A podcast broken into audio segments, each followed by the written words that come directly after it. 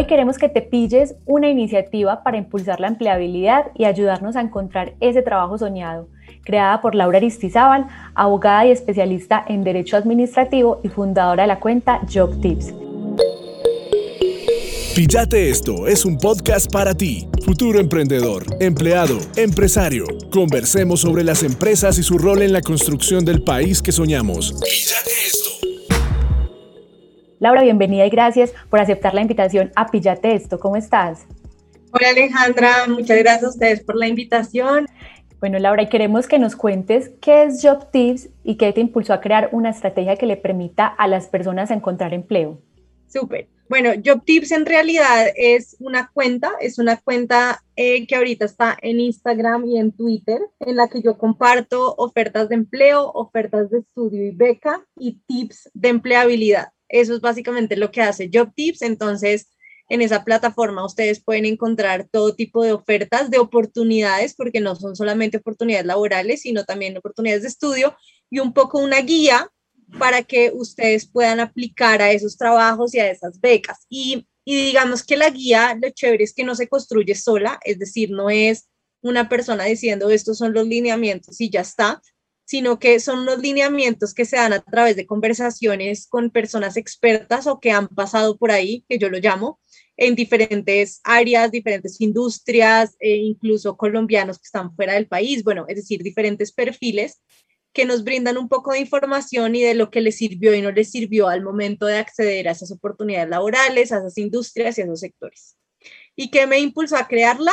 Eh, a ver, básicamente yo, como dijiste ahorita, yo estaba en Sudáfrica, yo me quedé atrapada en Sudáfrica eh, por el COVID y Sudáfrica llegó a mi vida después de haber hecho una maestría en Oxford, yo me fui a hacer un MBA y cuando yo llego a Sudáfrica, eh, pues no tenía trabajo, em, no podía trabajar, no podía salir, incluso porque allá el lockdown fue bastante, bastante fuerte. Entonces, eh, decido hacer lo mismo que hacía para las personas de Oxford, pero con colombianos, porque además era un mercado que conocía mucho mejor y empiezo a traer clientes en sesiones individuales de asesoría de trabajo. No, no de trabajo, era como de carrera profesional en general. Y como al octavo cliente me doy cuenta que esto es un tema de fondo, que la gente no tiene ni idea ni siquiera las bases y no se trata de buena o mala educación, si salieron de colegio público privado, si de universidad pública o privada, creo que es un tema súper generalizado porque es un tema que además a nosotros no nos enseñan, ni en el colegio ni en la universidad. Uno nadie se sienta a decirle, mira, una hoja de vida se hace así, sino que de milagro a uno le pasan una plantilla por allá cuando uno está en décimo semestre, le dicen, bueno, montela más o menos así y ya está. y entonces lo primero que le pasa a uno es que uno se estrella, ¿no? Cuando sale al mundo laboral. Entonces ahí decido crear Job Tips muy de la mano de, mm, de, una, de, pues, de un montón de empleadores que conocí yo cuando trabajaba en Londres en un tema de empleabilidad. Eh, un poco para que ellos me ayudaran a hacer, pues a curar el contenido, ¿no? Porque yo nunca he trabajado en recursos humanos, yo nunca he sido la de recursos humanos de ninguna empresa. Y cuando trabajé en esta ONG de empleabilidad, lo que me di cuenta es que no hay tres empresas que se pongan de acuerdo en qué es lo bueno en un proceso de selección. Todas las empresas esperan algo diferente, eh, les gusta la entrevista de una forma, les gusta la hoja de vida de así, así. Entonces, un poco lo que yo traté de hacer para ayudar a estos jóvenes a emplearse allá era buscar como esas esos comunes denominadores que había entre todas las empresas y ellos me ayudaban, digamos, un poco a curar el contenido y ya con el tiempo, pues sí, la cuenta quedó 100% eh, en mis manos y, la, pues la dirijo y la manejo yo sola eh, hoy en día.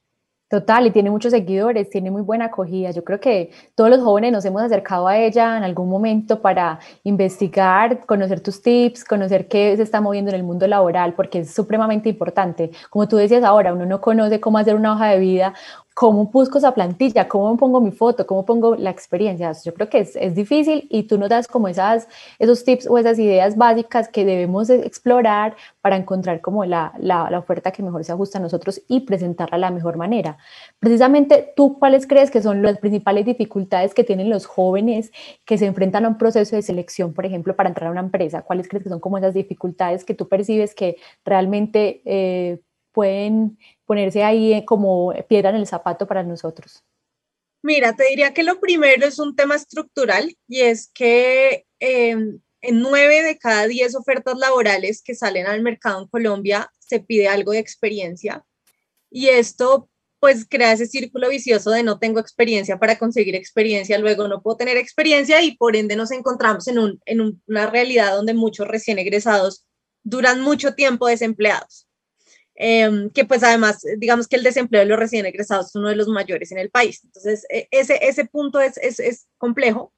Segundo, eh, que también es estructural, creo que a nivel educativo a nosotros nunca nos enseñan a hacernos las preguntas correctas. Creo que todas las, los, digamos, las áreas, oficinas o como lo quieras llamar, de orientación vocacional, lo hacen muy bien en muchas cosas, digamos que no sé, qué te gusta, en qué eres fuerte, cuál es tu pasión y bueno, esas, esas típicas preguntas que no tengo nada en contra de ellas, pero siento que siempre les ha faltado un elemento adicional de, de cómo se maneja el mercado, porque realmente, pues creo que las personas que se pueden dar el lujo de estudiar eh, que no necesitan, digamos, trabajar de lo que estudian, pues son muy pocas. La mayor parte de la gente quiere trabajar, quiere estudiar para poder vivir de lo que estudió. Digamos que, que el caso contrario es la minoría. Entonces, cuando esto pasa, te encuentras también un montón de recién egresados de unas carreras que no tienen pedido en el mercado. Y, y, pues esto es algo que no podemos cambiar, es decir, yo entiendo que pues a mí me encantaría dedicarme a lo que estudié, a la que pasión y bueno, todo, todo ese cuento lo entiendo perfectamente, pero si el mercado no me necesita, pues yo no voy a ser nunca un candidato ideal para unas posiciones que además no voy a estar encontrando, ¿no? Porque no las voy a ver en el mercado. Entonces creo que ese es, es un siguiente punto. Y el, el otro que yo te mencionaría es estar perdido cuando uno es recién egresado es normal. Y creo que todos estuvimos perdidos cuando éramos recién egresados. Sin embargo, a mí me, yo, yo hoy en día, todas las vacantes que yo abro personalmente las abro para recién egresados porque es un público que, que sé que tiene muchos problemas para conseguir. Y una de las cosas que me impacta es que te diría que el 90% o más de los candidatos que aplican demuestran que están perdidos. Hmm. Y ahí es cuando yo también quiero invitar a todos los que nos estén oyendo a que se pongan en los zapatos del que está al otro lado. Entonces, cuando uno se pone en los zapatos del reclutador de la empresa que está al otro lado y se da cuenta que ese reclutador va a tener 800 aplicaciones o 500 o el número que quieran porque varía mucho, de los cuales va a haber por lo menos dos o un par que sí van a estar seguros que ese es el trabajo que quieren y que muestran motivación y que dicen, Dios mío, es que yo quiero estar acá y me encanta esta empresa y me encanta este rol y yo soy el candidato ideal por X y Y, pues claro, si uno le pone al lado a una persona que te dice, no, pues es que podría hacer esto, pero es que también podría hacer lo otro, pero es que pues esta empresa me gusta, pero es que también podría hacer la otra, y es que la verdad mi motivación principal es simplemente que yo estoy desempleado, pues realmente yo como empresa no voy a darme la pela por esa persona porque esa persona en dos meses le sale algo que de pronto le gusta en finanzas o en otra cosa y se me va a ir. Y acá, nuevamente, nosotros tenemos que entender el mercado laboral como un mercado. Contratar a una persona cuesta, cuesta plata, cuesta tiempo, cuesta recursos. La, el entrenamiento de la persona nueva cuesta un montón. Entonces, yo como empresa, ¿por qué voy a contratar a una persona que de pronto esto, pero de pronto lo otro? si en dos meses se me va a ir. Para mí eso es una pérdida gigante. Yo no me voy a dar esa pela. Entonces, creo que esto es algo que también los jóvenes tienen que entender al momento de hacer sus procesos de aplicación, porque esto va a ayudar a que también demuestren mucho mejor la motivación a la hora de aplicar a un trabajo. Total, ¿y cómo, cómo es posible eso? O sea, ¿cómo el joven puede ir en búsqueda de, de, lo que está necesitando y no va a estar desubicado, desorientado? Yo creo que también tiene que ver mucho eh, las universidades, tiene que ver mucho como la investigación, el, digamos, la vocación que tenga también en su momento. ¿Cuál es como ese consejo que tú le darías a ese joven que está en búsqueda y que aún no sabe entonces qué, qué escoger y qué elegir? Pues mira, un ejercicio que yo le pongo a todos mis estudiantes y que creo que ha resultado bastante bueno hasta ahora es primero hacer como una lista, lo que yo llamo la lista, el niño Dios. Entonces, una lista como de esas organizaciones en las que a uno le encantaría trabajar, ¿sí? En esa lista siempre salen las mismas, o sea, las Big Tech siempre salen ahí, eh, las grandes colombianas siempre salen ahí, es decir, es una lista que las diferencias entre la lista de una persona y otra suelen ser bastante pocas, pero la segunda parte del ejercicio es según lo que a ti te gusta y en lo que tú te sientes fuerte y usando todas esas preguntas que te hicieron en la universidad, que nuevamente digo que creo que están bien, lo que pasa es que les falta complementar con otras cosas, tú búscame roles. Y contigo roles no me refiero a vacantes, puede que el puesto esté ocupado, a mí no me importa si hay alguien trabajando ahí o no, búscame esos roles, como esos perfiles que a ti te funcionarían. Y eso hace que tu primera lista se vaya a ver alimentada con organizaciones que tal vez tú no tenías en el radar porque no sabías qué hacían. Y dos, que excluyas un montón de organizaciones donde tu perfil no se necesita. Te voy a dar un ejemplo.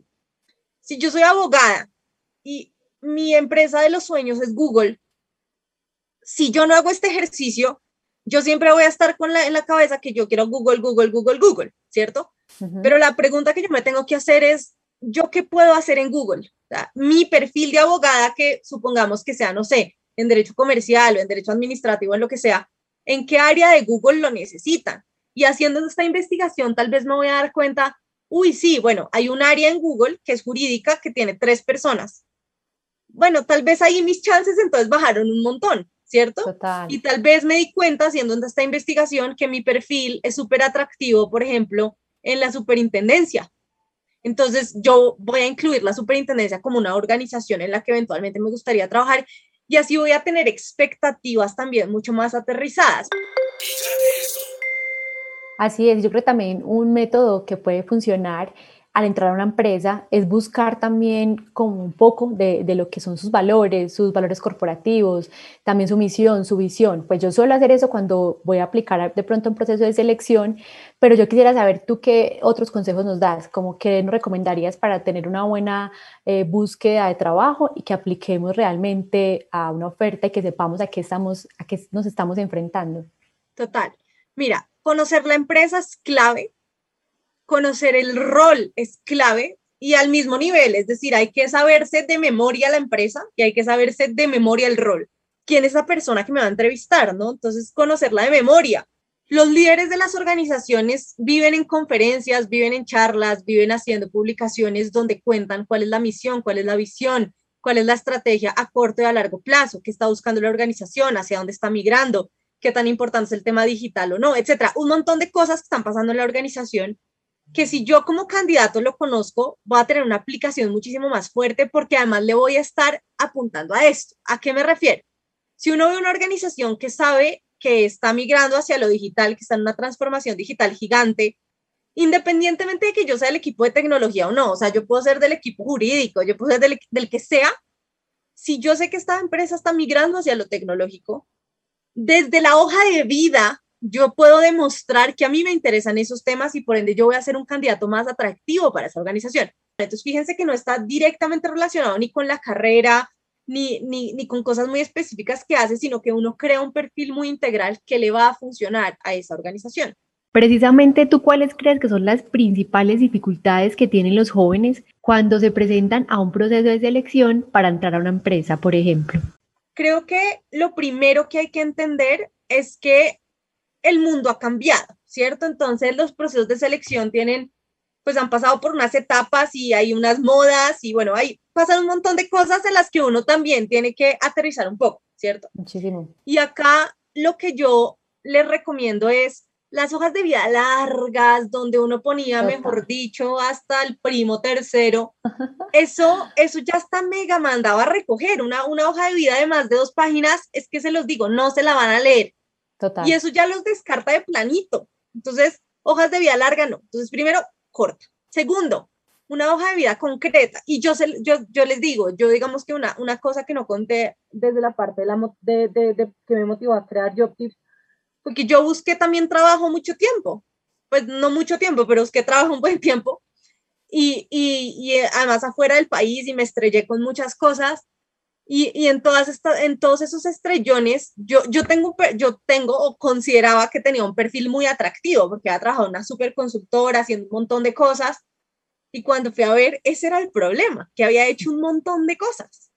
Y cuando uno ha hecho un montón de cosas, entonces yo tenía mi hoja de vida que un tercio era para marketing, el otro tercio era para recursos humanos y el otro tercio era para finanzas.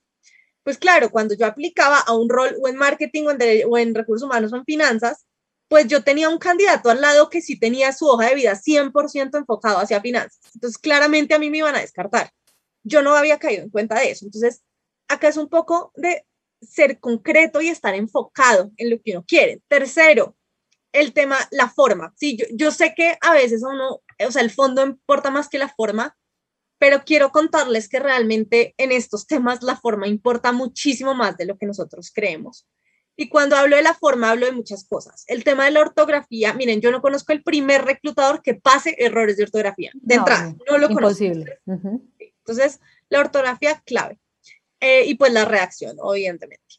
Eh, el otro tema es entender que si bien los procesos de selección siguen siendo humanos en muchos sentidos, también están yendo hacia la automatización, incluso en las empresas chiquitas. O sea, esto no es solamente de multinacionales en Estados Unidos, no, no, no, esto es muchas empresas, incluso los portales de empleo más comunes que nosotros utilizamos en Colombia, utilizan softwares para automatizar la selección. Esto hace que yo como candidato le tenga que pegar a ese software que está automatizando mi proceso de selección, porque yo puedo tener una hoja de vida hermosa, que mejor dicho me parece lo último, pero si, si yo no le estoy apuntando ese software y a entender cómo funciona ese software, ahí me van a descartar a los cinco minutos. Y el otro punto que yo te diría es, está bien que a ustedes les guste su hoja de vida, por supuesto, pero es que no es suficiente con que a ustedes les guste su hoja de vida. Entonces, uno tiene que también pensar cómo, cómo puedo ser yo atractivo para el otro no solamente entendiendo que hay un tema, digamos, de sesgos que se puede generar, sino también apuntándole a estos temas de tecnología que están hoy en día automatizando los procesos de selección. Eso en cuanto a la forma. Ya obviamente en el fondo, pues muy relacionado con todo lo que te acabo de decir, el tema de las palabras clave, que son las que en últimas le terminan apuntando también a este software del que te estoy hablando, y si es un humano, al humano, o sea, aplica, digamos, parecido. Para todos. Sí. Ajá. Y ahí es, su hoja de vida tiene que estar enfocada en la vacante a la que usted le está apuntando y todo en su hoja de vida, las experiencias, los logros, tienen que estar enfocados a lo que usted le está apuntando. ¿Sí? Y acá, acá un tema que, que me parece clave hablarlo, en Colombia nos acostumbramos a tener una hoja de vida con un listado gigantesco de funciones. Hoy en día los reclutadores, no voy a decir que a todos, porque uno no puede generalizar, pero a la gran mayoría, las funciones poco le importan lo que más importa son los logros. ¿Qué fue lo que usted hizo? ¿Cómo se diferencia su hoja de vida de una persona que hubiera tenido exactamente el mismo rol? Pues no por las funciones, porque tendríamos las mismas. ¿Listo? Y esos logros, no me diga todos los logros, porque usted pudo tener 100 logros, pero si los 100 logros fueron en logística y usted está aplicando a finanzas, esos logros a mí tal vez no me sirven. No, no funcionan. Exacto. O sea, que ponerlos súper delimitados y apuntando al objetivo inicial de la empresa. Yo creo que ahí se debe hacer una selección muy minuciosa porque a eso es lo que debemos apuntarle, que se apliquemos realmente y que lo que estemos comentando y lo que estemos poniendo sea real y verídico y además eh, sea eh, acorde a, los valores de la, de la empresa, creo yo. Pues entenderán que estos consejos no son los mismos que yo le daría a un abogado que está aplicando un rol en un banco a lo que le diría a un diseñador que está aplicando una agencia de publicidad. Claramente, acá las recomendaciones serían muy distintas porque evidentemente si yo le llego a una agencia de publicidad con una hoja de vida en Word, va a quedar como, Dios, o sea, ¿qué es esto? Cancelada. Si le llego con la hoja de vida mega diseñada al banco, también va a quedar como, oh Dios, ¿qué es esto? Ahora, yo también trabajo con muchos diseñadores e incluso a los diseñadores siempre les recomiendo que tengan la hoja de vida en dos versiones y que usen una cuando hay un software de por medio y una cuando no lo hay Incluso cuando hay un software de por medio, casi siempre, o sea, salvo contadísimas excepciones, te da la opción de incluir otros documentos y ahí les digo que incluyan la hoja de vida divina diseñada. Pero siempre hay que estar, siempre hay que apuntarle a cuál es el escenario, incluso si hay un software. Y obviamente la hoja de vida del diseñador puede ser pues llena de colores y con fotos y todo. La del abogado, pues tal vez te diría, depende, ¿no? Porque también puedes estar aplicando a una agencia, no sé, de de legal design, donde su importe pues te va a ir súper bien con esa hoja de vida. Pero en el banco tal vez no. Entonces uno también tiene que saber leer muy bien a la audiencia. Por eso les digo, lo importante no es que a ustedes les guste. Lo importante es que al que la vaya a ver le guste. Y ahí va a depender mucho el perfil, la industria, el sector, etc. ¿Y cómo crees que las empresas pueden promover la empleabilidad juvenil? ¿Cómo crees que puede funcionar eso con todo lo que nos has contado? Súper, pues mira, creo que hay un tema de darle oportunidad a los recién graduados. Y acá, acá creo que también juega un, gran papel el tema del tamaño de la empresa y la conformación de los equipos. Y lo que yo le diría a la empresa es obvio, obvio contratar a alguien con experiencia siempre es mejor, pues porque no llega de ceros, si llega a uno no tener que enseñarle cómo usar Zoom. Yo sé que esto suena tenaz, pero es la realidad. Hay personas con las que a uno le toca incluso enseñarles a mirar el mail se abre así, un mail se contesta de esta forma, tienes que cumplir un horario o tienes que cumplir, digamos, ciertas jerarquías que en la, en la empresa o tienes que estar en los espacios que te invitamos, como cosas que a uno le parecen muy básicas, pues a un recién graduado hay que enseñárselas. Si alguien llega sin experiencia, hay que enseñárselas. Y, y, entiendo que es más complejo que contratar a alguien con experiencia. Sin embargo, siento que es un país, que somos un país que estamos en deuda con nuestros jóvenes y que hay que ayudar a nuestros jóvenes a que tengan esa primera experiencia, porque digamos que un, un tema que yo siempre digo es, si quieren, Mercho, sin junior no hay senior, ¿sí? Si nosotros no empezamos por alguien junior, nunca vamos a tener buenos senior, porque nunca le vamos a dar la, oportunidad a estas personas que están empezando. Entonces, creo que hay que hacer planes y programas dentro de las empresas que incentiven la contratación de personas sin experiencia. Y esto implica también unos temas de formación internas importantes, que tengan equipos, digamos, lo suficientemente fuertes como para poderle dar ese acompañamiento al, al recién egresado. Entonces, creo que hay mucho por hacer, creo que también desde política pública se están haciendo esfuerzos para incentivar este tipo de cosas, em, pero también creo que somos un país que hoy en día estamos como tan divididos y, y con tanta falta de oportunidad en tantos niveles que también esas medidas están generando inconformidades en otros sectores. Creo que también hay un tema importante, cómo le estamos comunicando este tipo de cosas a nuestros jóvenes y acá una invitación importante a las empresas a los jóvenes hay que educarlos y educarlos no solo en, las funciones que tienen que hacer en el rol, sino en todas estas cosas de las que estamos hablando. Los jóvenes no saben cómo hacerlo una hoja de vida, los jóvenes no, no tienen por qué entender lo de sus procesos. A los jóvenes nunca les han explicado cómo responder a una entrevista, no les han explicado que va a haber una prueba técnica. A muchos ni siquiera les han enseñado a trabajar en grupo, no les han enseñado a mirar a los ojos, es decir, un montón de cosas que, juegan en un papel y creo que las empresas deberían también jugar un rol un poco en la educación y es en la educación para la empleabilidad de estas personas, porque creo que esto es un, un deber pues de todos como país. Perfecto, Laura. Yo creo que aquí estamos iniciando un camino que nos queda pues muy largo por recorrer. Estamos empezando a hacer esta serie de podcasts y a eso queremos apuntarle a esa formación también e incentivar en los jóvenes eh, esa iniciativa también de conocer un poco más sobre la empresa, pero darles esos temas de interés que a nosotros como tal nos, nos, funciona muy bien, nos hace eh, recapacitar en muchos aspectos. Como joven, buscar empleo nunca ha sido fácil, como postularme también nunca ha sido fácil, pero esto nos da un, un indicio súper bueno para, para empezar a investigar sobre el tema y con tus tips, pues seguro seguiremos descubriendo muchos, mucha información al respecto. Yo creo que queda eh, información eh, muy buena eh, sobre, sobre la mesa para seguir hablando, pero creo que lo podemos seguir descubriendo en tu cuenta, Job Tips. Ahí podemos vernos entonces, Laura, en Instagram y en Twitter, nos contaba, ¿cierto? Sí, señora, sí, por allá los espero a todas. Espero que el contenido que comparto les sirva. Espero que este podcast y este video también les sirva a todos y de verdad muy a la orden lo que necesiten, pues acá estoy disponible para responder sus preguntas. Mil gracias Laura por aceptar la invitación, gracias por toda tu información y tu tiempo tan valioso. No, a ti Alejandra, gracias por la invitación, a todo el equipo y a todos los que se tomaron este ratico para escucharnos. Así es, mil gracias Laura, ya estamos entonces finalizando nuestro podcast. Si les gustó este episodio, no olviden compartirlo entre sus amigos, familia o amigos, colegas, emprendedores. Pueden encontrarlo en todas las plataformas como Spotify, Apple Podcasts, Spreaker, Google Podcasts y SoundCloud. Gracias por escucharnos y hasta la próxima. Gracias Laura, nos vemos. A ustedes. Chao. Chao. Las empresas del Oriente creemos en la libertad, el bienestar y el progreso. Creemos que estamos haciendo las cosas bien y que podemos mejorar. Corporación Empresarial del Oriente. CEO.